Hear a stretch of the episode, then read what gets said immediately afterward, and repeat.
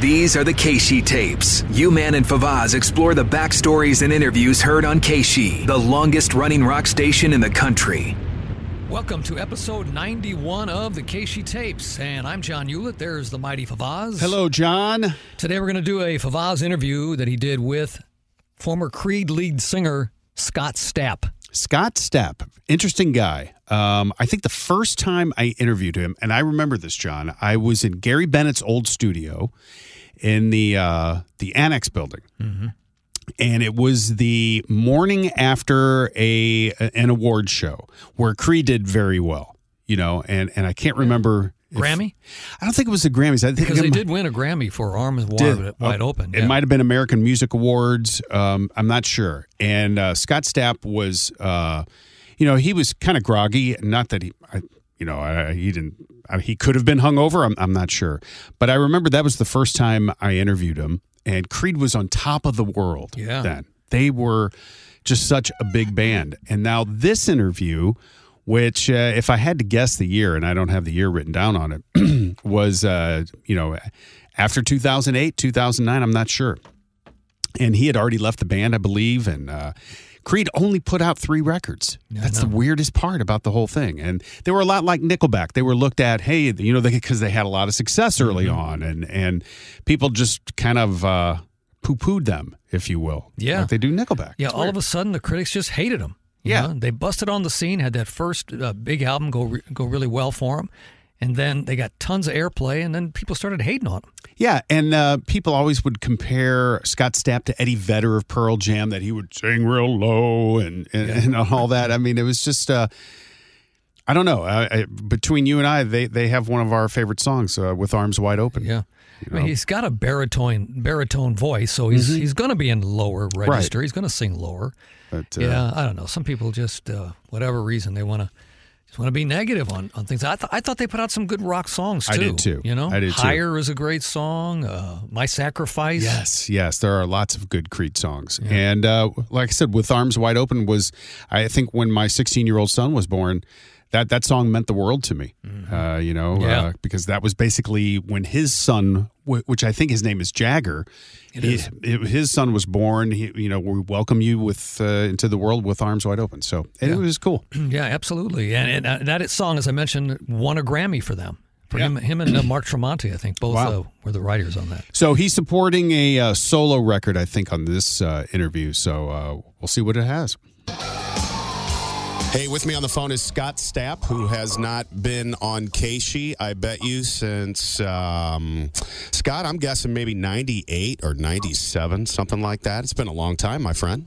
Yeah, man, it's been a while. I'm, I'm anxious to get back, brother. So Scott is uh, talking to me today because of a couple things. First of all, you're doing an acoustic tour that will uh, come to St. Louis and play at the Bottleneck Blues Bar at Ameristar on Thursday, April 7th. Now, Scott, the Creed songs were always very singable for dudes. I can only imagine that an acoustic show with you, uh, the crowd must be louder than you. I would think sometimes. Yeah, man, they uh, they they sing those songs at the top of their lungs, man, and it, and it definitely uh, is, is an amazing thing to hear, and and uh, it's it's just it's just a humbling experience to say the least. So, Scott, uh, for this acoustic tour, um, I mean, everybody's going to be expecting to hear some Creed songs, and you have an acoustic record, or you have a record coming out later this year, or in 2012, a solo record. Uh, late- Oh, so it was 2011. 2011. Okay. You know, he always intimidated me too. He has a violent nature about himself. He does. So to When he was using, when he was using, he did. yeah, yeah, you Maybe know? even And after, I think I that's don't what know. caused it. You know. this year.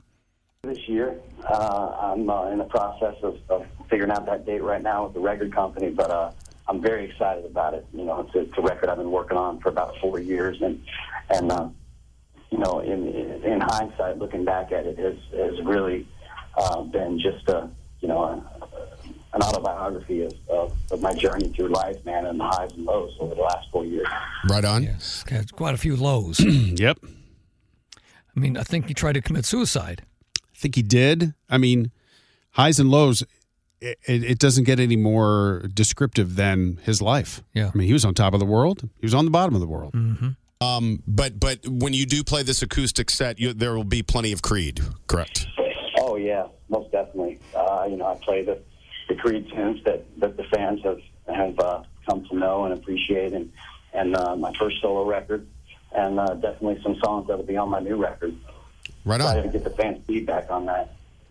We're talking to Scott Stapp of Creed, and uh, Scott, um, let's see, Alter Bridge is doing their thing right now, and of course that features a couple of your uh, bandmates in Creed. And what what's the latest on Creed? I hear 2012 something, maybe, right? Yeah, man, we've been uh, we've been talking about it, and uh, it looks like uh, late in 2012 we'll be uh, putting out another record uh, to follow up uh, the record we put They, out. they did put out a record then, didn't they? Yeah, I think I think there's four albums. There were three in a row. And They then, did the three and then they broke up. Then there was a break, and then maybe a fourth one. 2009 called Full Circle. Right, right, which had uh, some really good stuff Yeah. on that. Uh, Well, Full Circle came out. They say here in 2009. So is there there was no new record because if this interview was in 2011 and they were going to get it together at the end of 2012 and put out a record, they never did. They never did. They never so did. there were only three total. So there was four total. Okay, and yeah. uh, Full Circle came out in 2009. Okay. Um, so when you got back together for that record and that tour after being apart for so long, was it easy or was it a little uh, weird at first? You know, it, it was it was definitely weird. Uh, you know, we we had all gone on uh, separate paths and and uh, been through a lot of stuff uh, during that that uh, run that Creed had.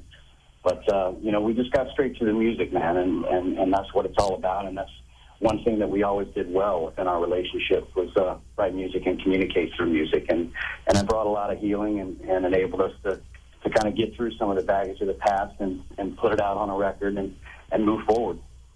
And uh, so everything is just cool now between everybody in the band. You know, we definitely progressed. That's a no. He took a deep breath first and then he answered that. Yeah. Uh, you know, it, it's it's never going to be like it was, or, or at least not at this point, like it was in 1997. But we're definitely in a place where we enjoy making music together. Okay, so that was the first segment of this interview. It's a two-part interview Favazz did with Scott Stapp. Let's get on to part two now. To be in denial, and, and I definitely was there, even when I was watching myself act like an idiot on TV. Um, and I feel for the guy. Uh, you know, he's he's had to come to grips with something that n- nobody really wants to come to grips with, and that's that's the fact that, that they're an alcoholic or they, they can't they don't want to be different. You know, What was he talking about here? I'm not exactly sure. Yeah. I wish uh, for, for whatever reason that interview was clipped right there. Um, I'm not sure. Could be talking about himself. I know I didn't want to be different than anybody else. I didn't want to, you know, admit that I couldn't handle my alcohol and, and, and had addictive personality traits. And and it's it's uh, it's something that's hard to wrap your arms around. And, and uh, feel for the guy, but I also, you know, don't know. You know, if, if I know all the details, and, and I don't really want to comment on anything except that, you know, I, I, I hope that he gets the help that he needs. And, and sometimes you got to get humbled tremendously before you're willing to accept and surrender. And uh, I know that definitely was the case for me. I wonder. eh, w- I wonder if he was talking about Scott Weiland at the Maybe time because Maybe he did, replace Scott Weiland in that uh, in that one group, No, didn't he? nope. you mean in uh, Velvet Revolver? No. No, in some uh, Stone Temple Pilots? No, some other smaller group. I thought it was Scott Weiland. Maybe it was somebody else. But he could Well, be talking about him. I'm not sure. Yeah. Not Just sure. briefly, Scott, and I, I don't mean to delve into your per, in personal business, but when you started to get Don't punch me. we were on the phone. clean, did somebody like Next time I see you.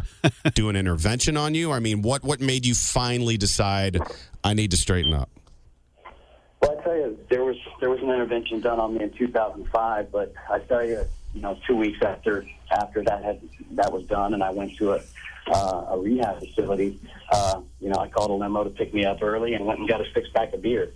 uh, I just I just wasn't ready, um, and and yeah, that's why I said sometimes you know it's a it's a process in, in which you've got to really be woken up and humbled and and uh, you know hopefully it, it won't take you know what happened to me it was essentially losing everything uh, in order for your eyes to open and and and really take a hard look at yourself and and uh, you know that's that's what ended up happening to me.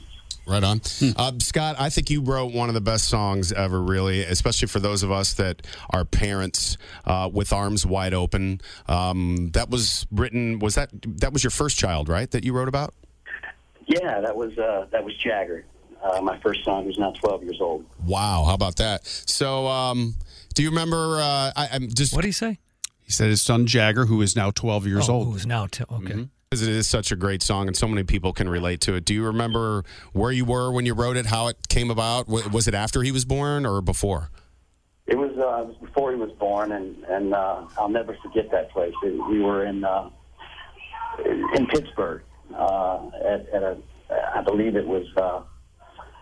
Oh, I can't remember the exact name of the club, but it was it was a show in Pittsburgh, and and uh, Mark was fiddling around on guitar at sound check, and, and he started playing this medal, melody, which is you know the guitar part for Arms Wide Open now, and and I just felt inspired, man, and, and went up on stage and we did what we do best. You know, we vibed off each other, and I just started singing, and then we looked at each other when it was over and said, "Let's do that again." That's a song, and uh, and that song was born. Wow, that that I love stories like that, man. So it was just kind of a, a riff thing off, Yeah. the, off the top of their heads initially, and then they turned it into something Mark Tremonti came up with one part. He came up with the others. yeah, and won a Yeah. Grammy with it. Yeah. Amazing. I, It, it, it's just the magic that Tremonti and I share together that that uh, you know I've learned that, that I'll never find anywhere else.